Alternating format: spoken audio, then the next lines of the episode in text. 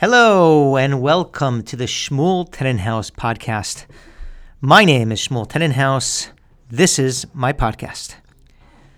It's obvious that you are living in South Florida when you hear people or overhear people having a conversation and they use the term, my adjuster said this or my adjuster said that.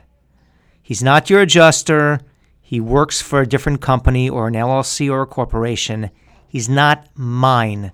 He may refer to you as my client because you are his client, but he you don't own him as your adjuster. He's just trying to help you um, rob the insurance companies blind. This is the following is a conversation that happens between every husband and wife when there is flooding, and there is always flooding in South Florida. And potentially, if you live in a place where there's flooding and it's not South Florida, don't be like, this guy's a complete idiot. It floods elsewhere. I only know about the places that I live, and I can talk about those things. I live in Florida. This is the conversation. The wife says after the flood, no matter what, uh, do you smell that? The husband says, what? She says, that, that smell, it's, it's mold. And the husband says, there's no such thing as mold.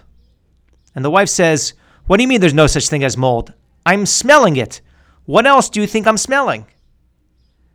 And the husband says, I don't know, maybe that's the, the smell of the money, whatever money we have left over, getting pulverized now or getting uh, incinerated by some future mold removal vendor? And the wife says, This is not a joking matter. People die all the time from mold. Whenever you turn on the news, the lead story is just people dying from mold. We have to take care of the mold. And the husband says again, There's no such thing as mold. How much do you think it's going to cost for us to take care of this problem that does not exist? And the wife says, I don't know, let me let me call the mold. And the wife will make a quick phone call, have a one-to-one conversation with the mold directly. The husband is not privy to such a conversation, and at some point in time, people come with trucks, huge fans. They put a bunch of stuff in your house. They don't want you to see exactly what's going on. And that mold, which doesn't exist, except that mold is everywhere, is then removed out of the house by the mold people. We're going to now segue into a very important television series which can be found right now on Netflix. And that is a TV show called Hoarders. Got to give credit to the producers and the directors of the show who conceived of the plot whereby they recruit someone with a serious mental health illness. If you ever watched the show, these are people who have a serious disorder of hoarding and they tell them, hey, listen, we know you have a mental illness. We really want to exploit you now and profit off of that illness in exchange for us, you know, making millions of people, millions of households aware of this illness that you have. We will get a group of people that will walk into the house and trash everything that you've been collecting for the last 50, 60 years that's the trade off. And people go for it. It's a great show. Uh, I would recommend that you watch it. But I have a point here. People are like, what's your point? I have a point. My point is that this show should actually be renamed The American Dream. And here's why. Number one, the people on the show obviously have an issue where they go online and buy too much stuff off the internet, which adds to the already cluttered, disgusting home that they have. This idea of consumerism, very American. The second thing is that anybody who's on hoarders is living in a home and owns a home, which is ultimately the American dream. If you live in an apartment you may be deep down a potential hoarder, but you're really limited because your space is limited. Also, if you live on the second or third floor, it's just hard to get junk inside all the time. So, the second reason why this is American dream is hoarders equals home ownership. The third thing is what you're doing is you're taking an issue, a mental health issue. You're also taking home ownership, consumerism, and then parlaying that into reality TV fame. And that is the most American aspect of it all. So, again, check out Netflix, Hoarders. You will not regret it. And if you do, could be you'll end up regretting it. Now, before we go on, I, I, have to mention we do have an extremely important, sought after interview where I was chasing uh, Rabbi Levi Hodakov, Shliach in Clearwater, Florida, who's going to join us. He is the founder of Shmais.com, where everybody got their news. Uh, we're going to interview him shortly and uh, st- stay around for that. But before we get there, I want to take two minutes to talk about a topic which really deserves not just a podcast, but potentially a podcast series. And I'm actually interested in producing it. And so, if anybody out there has the expertise or what to add to what I'm about to discuss, please hit me up and we will take it to the next step.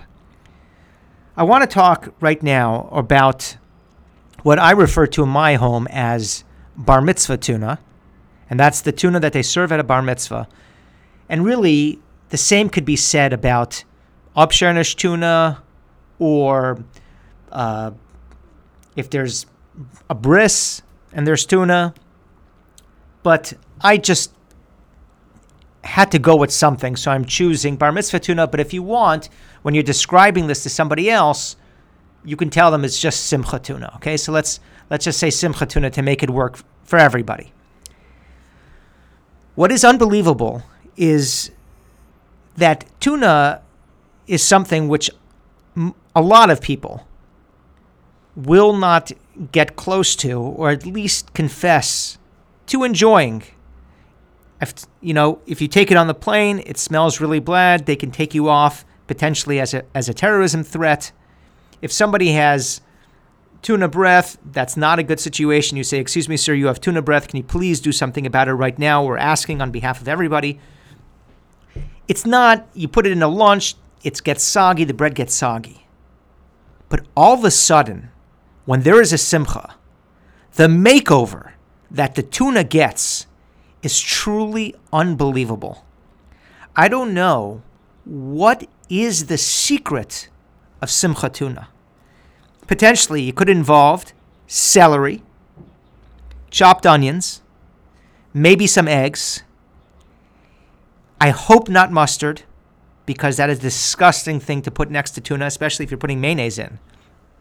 But all of a sudden, people who are big feinschmeckers in the community who go out to eat at fancy restaurants where they serve meat, kosher meat, I will see them with simcha tuna on their plate, and they can't get enough of it because it's possible that another secret ingredient is the MSG or another type of drug, literally, that they put in the tuna because it tastes that good.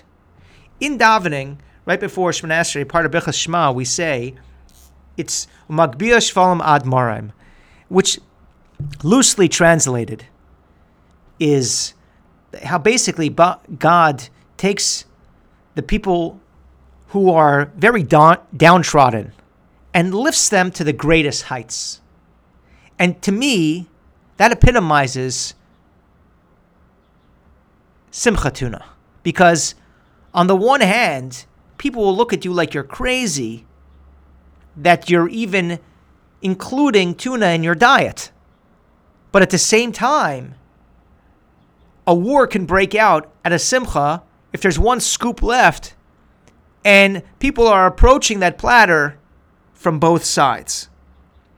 So I know this is a it, it meant to be a light-hearted podcast but this is something I give a lot of a lot of thought about. I've actually tried to make bar mitzvah tuna, aka simcha tuna, in my own home, chopping and dicing. It just didn't quite have it.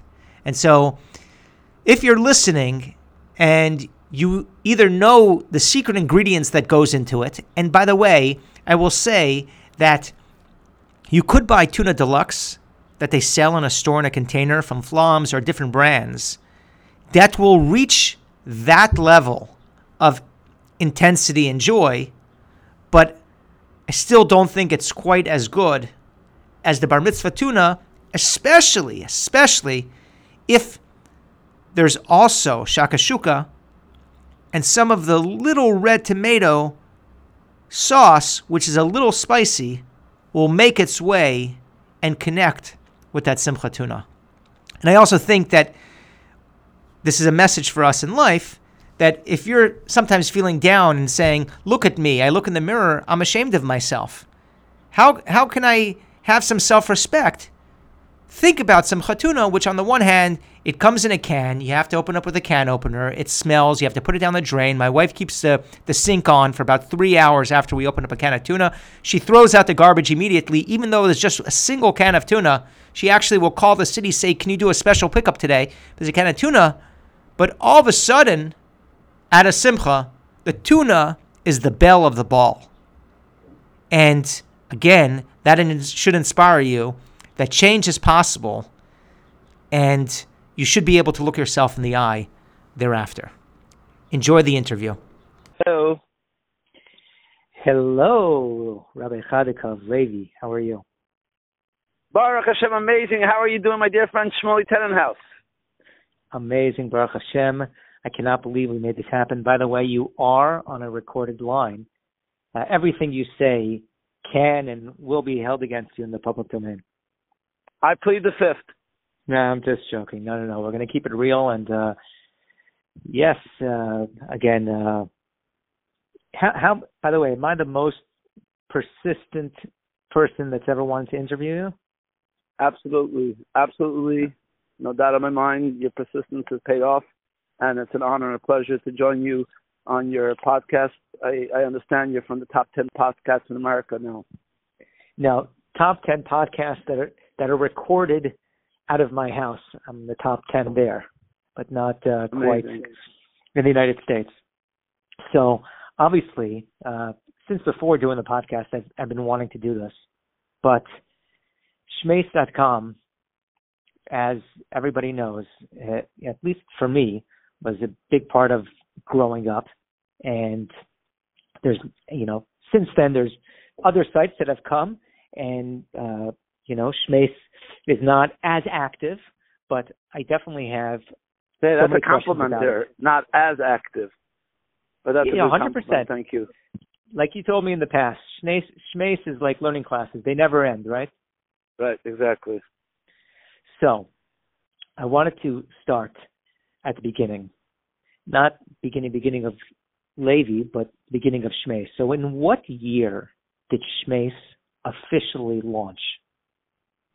So the official date that we have for launch of Shmais, and the official date is Chai Tishrei 5758. I, that's about the only bit of research that I had time to do for this important interview. You'll have to forgive me. That's okay. That's plenty. I just I I just looked it up. So it's 25 years ago. It's crazy.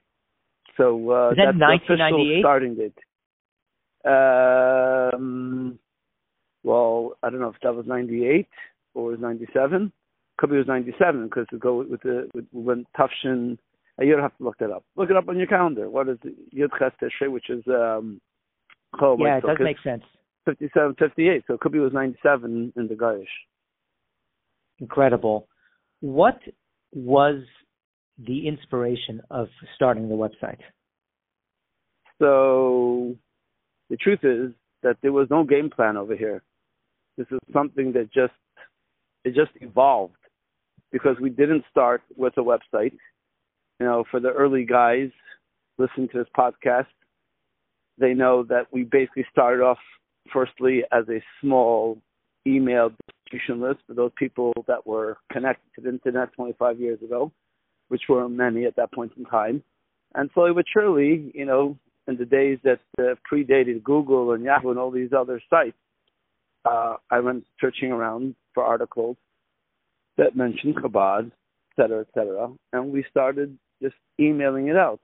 And from there, it evolved to first a uh, a page on AOL. For those that remember AOL, they used to have uh, every user was able to have a single page website. It was members.aol.com forward slash shmais, if I remember correctly. And, you know, we just kept on evolving, thank God, till, you know, we became the, you know, the site for everyone to get their news. And as you may remember, our motto was and is keep your Lubavitchers informed. And thank God we've had this close to do it for 25 years. When you say uh, a few references of we, I assume that's your Nefesh Elokis, Nefesh Bahamis, but uh, absolutely, absolutely, and all our avid, all our avid readers who are without without whom we wouldn't be where we were, are, etc. Because it's uh, it's really a um, community oriented site. We didn't have a full staff of people. Yeah, we had people help out photography and you know website design, etc. Got to give a shout out to my dear friend Shimi Ohana. Without him, uh, he really helped us with the uh, design of the first site. So Shimi Ohana gets a big uh, pat, pat on the back and a round of applause. Hopefully, he's listening to this podcast. So in '97, so in '97, that's when you started the distribution list, or that's when the site went live? No, no, '97 as I think the date that we started. You know, with the with the emails. Now, I, I think we just sort of chose the date as close to that as possible because again, this wasn't a uh, there wasn't a ribbon cutting ceremony to say, hey, we're starting uh, we're starting a news service today. You know, and we have to back up a little bit also where the name Shmais came from because the name Shmais was you know adapted from Uncle Mendel Duchman who uh, he used to actually have a website. Uh, not sorry, not a website. He used to have a license plate from many many moons ago. I think from Ohio even. Uh, Shmei. So the first time that I actually put the name Mendy Shmei, uh, to use was, I think, going back to it was either the late 80s, maybe 1990 or so, uh, when there was an airline called TWA, and they were running a uh, triple mile promotion. And in those days, you could just open up an account with any name you wanted, and, you know, collect miles. You know, they weren't asking for ID when you flew, etc. So I made a account, a frequent flyer account at TWA with the name Mendy Shmais. So that was the first time I actually used the name Shmais. Um, obviously, there was no news uh, at, at that point in time, and then it was only later on when I got America Online account that just decided, you know, they gave you an option for using username. They decided to use it. So these were. So what does Shmais mean? Like the origin. What is the origin of Shmais? Yeah, you have to. Uh, yeah, you have to call Mendel Duchman. You have to ask all the old Hasidic guys, you know, from uh, from Neville. They they would have to fill you in on that. That's uh, that's not for so me. So it's a it's a real uh, desert term. Yeah, I don't know if it's real or whatever. No, give some shmais, you know. Log on to shmais. I guess that's what it means, right? Or to make it easier, I would tell people it stands for Shema Israel, and that's uh, you know very easy for people to comprehend, especially from the people. Okay. Now, from when it became a site, like you said, it was an evolution. How long did it take for people to start advertising? You know, I, I I don't have all these things written down. Again, everything you know went slowly, but surely, and it's, it's hard to pinpoint the exact, time and place of of when the ad started and who was first, who was second. But we definitely want to thank all our advertisers without saying any names because I'm going to forget somebody and I don't want to get anyone offended. But Kan Hamakom to give thanks and appreciation to all the advertisers over all the years for their staunch support of uh, of the website and helping us keep Lubavitchers informed. Now, originally when we started, uh, expenses were very low. I was living in my Bobby Hecht's apartment, so I didn't really have expenses. But then afterwards, thank God I got married, and uh, the few dollars that came in was very helpful. Went to pay that credit card bill. Exactly, exactly. Okay. Um, so, what's nach, my dear friend Shmuley? What's going on in South Florida? Lots of things going on. You'll have to check out shmais.com to see right. what is going on. So I I uh, heard that I missed out on a breakfast because I didn't return your message. I hope that you could get a when uh, you are back in town. Check will, on the breakfast. When you are back in town, we will take you out to breakfast here, uh, just as a thank you or a tribute for for doing this interview. Now, uh, did you ever confuse a Mazel Tov with a Baruch Dayan Emes or the reverse? uh, sorry, that's not a laughing matter at all. But um, I, I think I don't think I did. Thank God. But that would be a pretty, pretty uh, ser- serious uh, error. There, there were yeah, mistakes. Uh, you know, where you know made. Uh, you know, a crack or two fell in between. We got scammed, unfortunately, you know, posting erroneous information.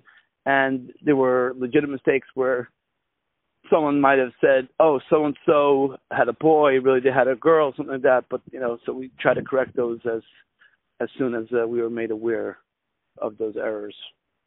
Okay. When did you stop with the, um, you know, the little section like who got divorced? When when did you guys decide, hey, that's not a good idea to do? No, actually, we never did that, and I don't think that was appropriate. This is this is shmais.com. This is not page six. Yeah, that's true. What is your opinion on comments on the article? Because the, the the the internet has evolved like everything else. So, what's your comment on the comments?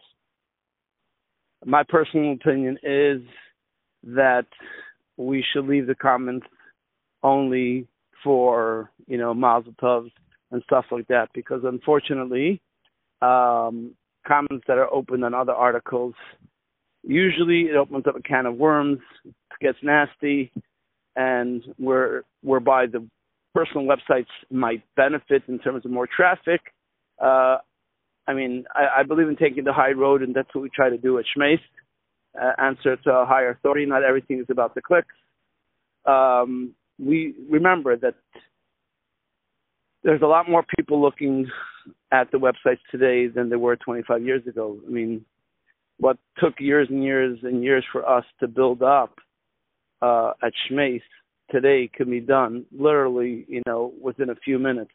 The technology has gotten so much better and easier, and so many different ways of people communicating and getting out information. It's, it's a big, it's a, it's a but it's an even bigger achrayas for people that are running uh, public websites. Even if they're quote unquote not officially Chabad, but you know, at the end of the day, people associated with Chabad and they have an achrayas to you know to live up to a higher standard and not to not to get dragged down in the mud. So I think that comments should really be uh, relegated to simchas and stuff like that, where you know personal, you know, nice. Make an tov. This one had a had a baby. This one had a bar mitzvah, et cetera, et cetera. Because the other way around, I, I, they're not doing a great job on on moderating, and it takes way too much time to to properly moderate it. I think we're better off without them, in my opinion. Yeah, I, I I would think that what you're mentioning now is probably an issue that every newsroom has to deal with at some point or another in terms of the human effort of moderation and how to, you know, are clicks more important than advertising revenue and engagement? So now, but again, there's how, a difference between we we were from a yidden, so we have to follow Shulchan Aruch. It's not uh, you can't compare from a yid to uh, just to John Doe, who's uh, you know has some type of secular website. They're in it for the business. They can do whatever they want. From a yid has to do what is expected, and and much more so, Chassid has to be on even a higher level. Who did the site updating in HTML? Was it the fellow you mentioned earlier?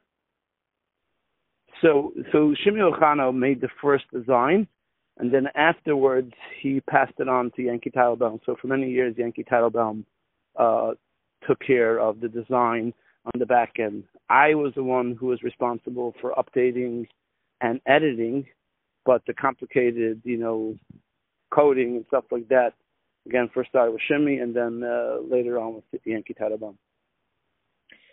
What big scoops do you recall, like that was breaking news, either in the community or potentially? I remember times where other news sites would point to space, but there anything like stick out in terms of like what was considered a scoop? I mean, we had so many of all, all over the years. Uh, it's it's really hard to without actually sitting down and pour, pouring over, you know, 20, 20 plus years of news to point to one specific, uh, you know, what was the biggest scoop of of all time. It, it, it's really hard to know. I, I think again, in general, I think the Mazel Tovs and unfortunately the Baruch Dayan Emes were, you know, most clicked on. Uh, and then after that, you know, any bigger story obviously is going to get, you know, uh, more clicks.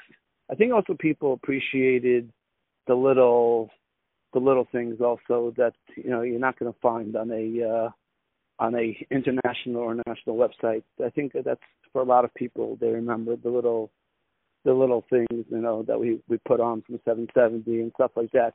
Uh, there's certain things that I mean that were never replicated, you know, by any of the uh, uh, later sites that came onto the market.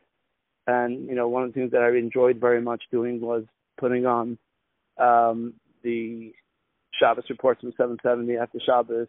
You know, who down for the Amid and Hani Chassan, and there were. That's something where it doesn't. I mean, we stopped doing it, but you know, surprisingly, none of the other websites, as far as I know, do it, and that that's something that I know a lot of people enjoyed and look forward to because again, when you when you're when you're not there, and even when you are there, you really want to know what what's going on in your show. Which another thing that you said was like unique to the site.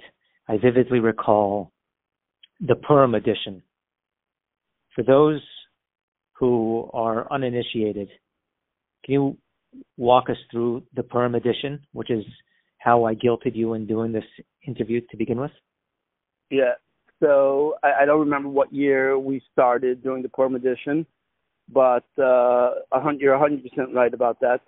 The Purim edition was definitely a highlight for many and the highlight of the year for many where, uh, you know, we, the Nafechu, you know, usually a day or so before Purim, to uh, to shake things up and make things uh, the simcha, and it was just a, a parody edition with uh, many many funny articles. And Kala Malkin to give our thanks and appreciation to our dear host of this podcast, Shmuel Tenenhaus, for his submissions, his funny submissions over the years him and, and others who uh, still would like to remain anonymous until the statute of limitations expires. Um, we don't want their cover being blown. We're scared they might lose their, their jobs. But yeah, I think that was I think that was a great, at least for the once a once a year. Um, you know, people really enjoyed it. There's one memory I have. Uh, we the story one year how Bugalubov from Ukraine, who had established the Simcha Fund, but that was specifically for shluchim. He was giving money for people who were celebrating a bar mitzvah and a wedding, etc. And one year we did a QT story where he's doing it for all Lubavitchers. Oh boy! And uh, yeah, and I heard afterwards that a certain relative of mine uh, made a call to Rabbi Kabarsky asking, uh, you know, if he could apply for this. so I, I got the regards a, a, a, a little later. Uh, but uh, I was just one one one feedback, and I mean there are lots of stories like that. But it's just hard to you put me over here on the spot to remember from all the years. You know, maybe that would be a I wonder idea. If, I think I wonder if that sparked like the initiation of the uh Ukraine-Russian war. That was like the first, the first thing. No, no, no. no. You're going. You're, you're taking it, Shmuel. You're taking it too far. But I, I, I think what might be a good idea. I think listen here. I think you're onto something. I think maybe you know I think maybe we should make a be- uh, a little booklet of the best of the best of the Purim editions. That should be, you know, everyone should have it have it on their shelf. The be- the best of the best. We got to go through all the archives and find the best of the best of the Purim editions. And you know, when you're having a little bit of a, a shvacha day, and that a little depressing, you, you, you pull pull out the Shmais Purim uh, edition highlights and you, you read it and and you uh, R O F L is that what it sounds? Rolling before laughing.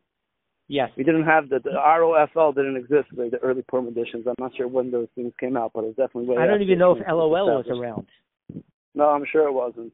I mean, we uh, well, listen here. We uh, we were there way before many of these uh, other guys uh, ever came about. Forget about within which I'm talking about you know, you know before Google and a lot of these other guys. Was it even before Matt Drudge or kind of the same time? Um, I don't know. You'll have to uh, when you when you do your fact checking on this interview, you'll have to check it up as well. Okay. But Would but, you but consider Shmais yourself? was definitely Shmais was definitely much more popular than Drudge and Lubavitch. You're saying within Lubavitch itself, Yeah, maybe now things have changed, but at least you know when we got started, you know, for the first for the first bunch of years, we definitely uh, were more popular. No, I I I also vividly recall like a Motzei Shabbos, I would go to Shmais, I would go to Drudge just to get my. I haven't been to your Report in many many years. Yeah, just to catch up and see what's going on. Um, okay. By the way, do you save like you mentioned the Purim edition? You saved everything. You have everything archived. I I believe it's somewhere, you know, in the cloud. Ho- hopefully, at least. Okay.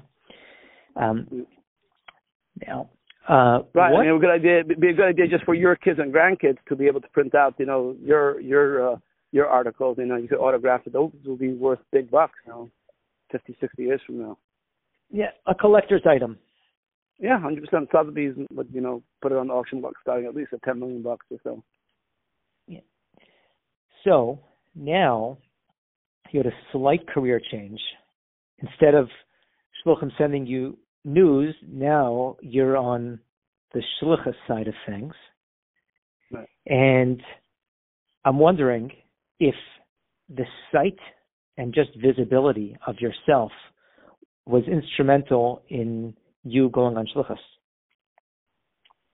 I would not say that the site was instrumental in me going on shluchas.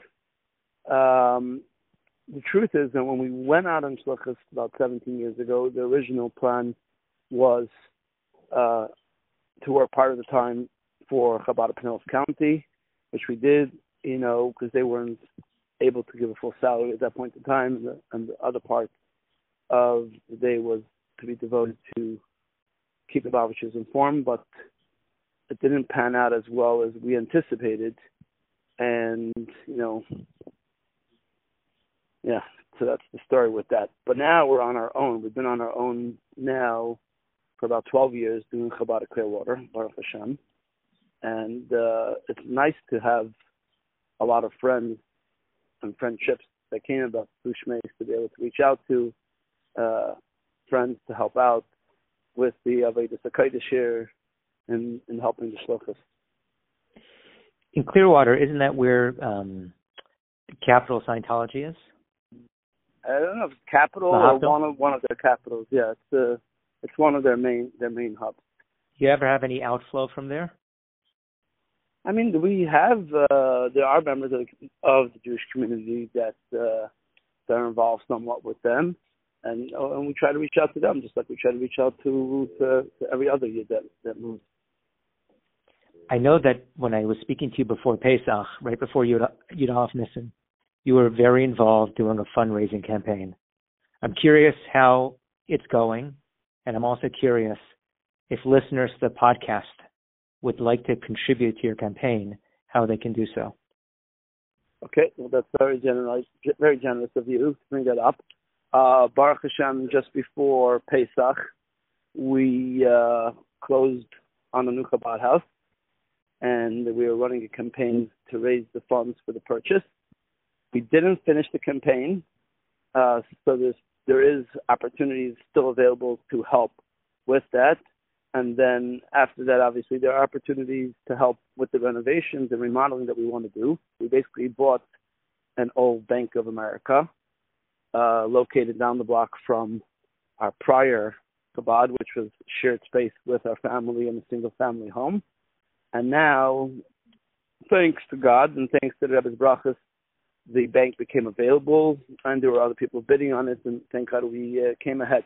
So, if anyone would like to contribute and take part in our shluchas here and get a great mitzvah right before uh, Shavuos, they can log on to 11nissan.org. That would be 11 N-I-S-S-A-N dot org. They can make a contribution, and we're also going to have a raffle in July for $10,000 for those that contribute $54 or more. And there's also very big uh, dedications available. If any of your listeners out there want to make like a very big dedication, they could uh, be in touch with you, and you could put them directly in touch with me, and uh, we'll make it happen. And if it's large enough, we might even be able to make a little studio for you in the new Chabad house. The vault would probably be the best place. Yeah, because the vault the vault is soundproof, so that might be a perfect place for you to have a little office here on the west coast of Florida, a place to run away to. You know, when the hurricanes hit South Florida, you have a place to come here, and and the show could go on literally. Yeah, that was a question I wanted to ask because when you bought the day, one second, hold on, we we got to we got to mention we got to mention the website again in case people just got up to get a pen and just came back to listen. They should log on to 11nissan.org, or it might be easier for them to just log on to jewishclearwater.com forward slash donate. jewishclearwater.com forward slash donate. Yeah, sorry for interrupting you, Any any like donation discounts if they mention the Shmuel Tenenhaus podcast? If they mention the Shmuel Tenenhaus podcast and they come visit us in person, they will get uh, they will get a, a special l'chaim. Okay, excellent. When you when you purchased the Bank of America, did it come with any of their funds, or they took all the money out and then gave you the building? So, I was telling people originally that they didn't give me any money, but unfortunately I misspoke. And as we started fishing around the the bank and moving some furniture around, we slowly but surely started finding some funds. And after it was all said and done, we found exactly you're sitting Shmoy, right? Yes. Okay, we found exactly 37 cents. So I now wow. have to tell people that they did leave us money. And if they ask us, then we have to let them know. So it was three dimes and seven pennies. These had fallen, fallen into a crack by the drive-through, a little bit under the carpet, a, a, a, in a little crack in the wall. Um, so as of right now, they they uh, left us 37 cents. You I'm may have to report that, that either tax taxes, either taxes or on the HUD statement? I, I'm not sure because again, we are. Thank God, everyone should know because whoever's going to be making the larger donations, we are a registered 501c3.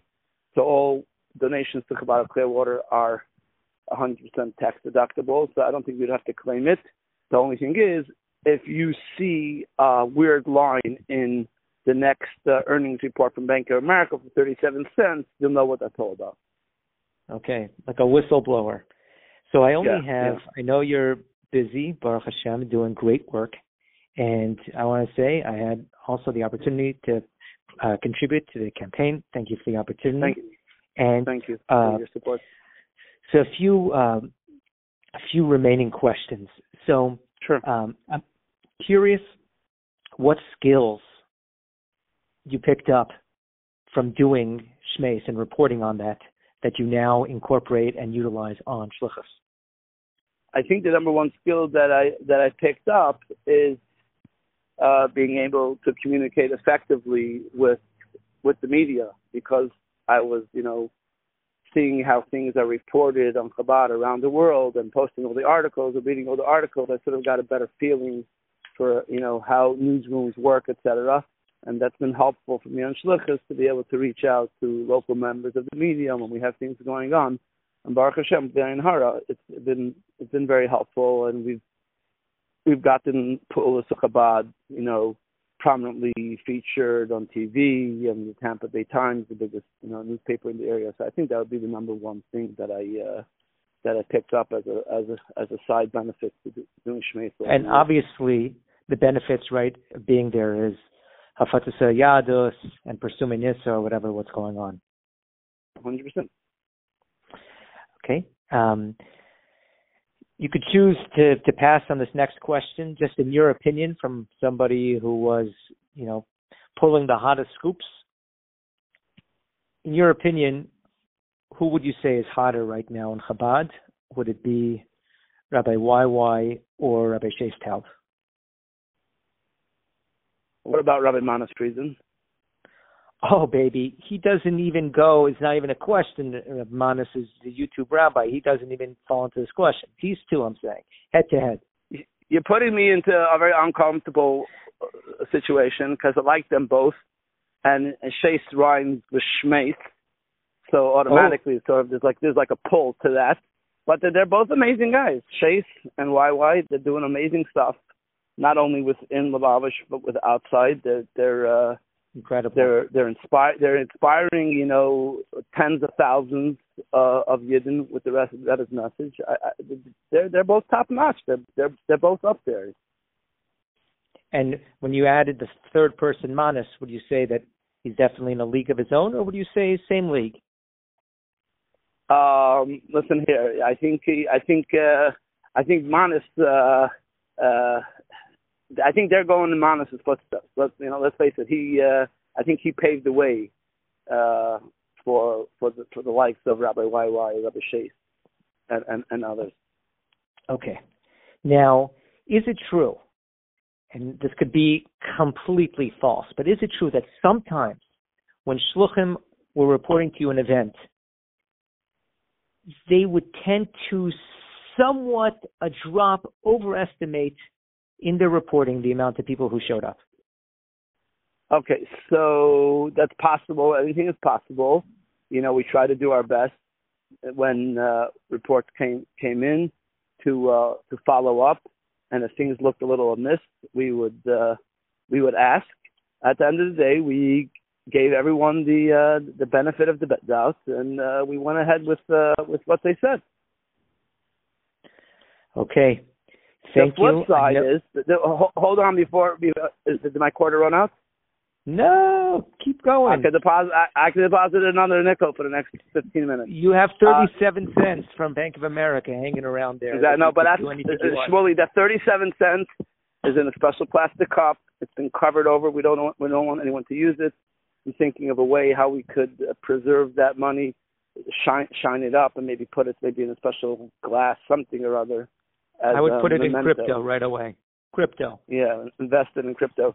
But you're talking about about the numbers game. I mean, um, for many years, one of the uh, one of the the um, should I say highlights or offerings of Shmais was high holidays around the world with Chabad and uh, you know the guys on both sides of of the you know of the coin either bad or, or, or thinking that it wasn't uh, necessarily uh, a, gr- a great idea um and I thought it was beautiful and a great kiddush Hashem kiddush Hashem Lubavitch I had we had we had plenty of participation thank God behind her but if we would have had even more participation, I think it would have made even bigger waves. But there were there were certain individuals that I know had a lot more people, but in their humility and wanting, you know, other guys that really did not necessarily have a big big crowd, they would they would lower their numbers. You're talking about that it ever happened to people, you know, up their numbers. There are people that specifically went into their, you know, we asked them, okay, who was your chazan, you know, where you have services, anything interesting to note, you know, anything exciting. Oh, some people had this person come visit, that come come visit. You know, one time, uh, who was it? Uh, Bob Dylan went to some some Chabad house. Uh, you know, if it was it Rosh Hashanah and Kippur. But there were people that would the dafka put in a lower number, so as shluchim that maybe just starting out and were really in a boondock location, and maybe you know Maybe they were logging on after Yom Tov and saying, "Oh my God, this guy had this guy had this many people, that many people." Said, "Oh my gosh, so and so that guy's a big shliach. He only had 20 people. Okay, so I didn't do too bad." So Baruch Hashem. That's a beautiful uh, thing. Yeah, that was very nice, very nice thing to see. Okay. Thank I mean, we could so always do a follow up if you come up uh, if you come up with more with more questions. We could do uh, we could do a round two. Round two. Okay. Thank you again, lady. Have a great evening. Rev Shmuley, thank you very much for your persistence, and I'm sorry that it took so long, but uh, I hope that you and I hope that your uh, audience will enjoy this interview. If anyone has any follow-up questions, if anybody wants to buy Shmais, uh, it is for sale. They should contact you, and we'll give you a commission, obviously, uh, for facilitating. Thank you. I'm counting on it. Take care. Thank you. Bye-bye. Bye.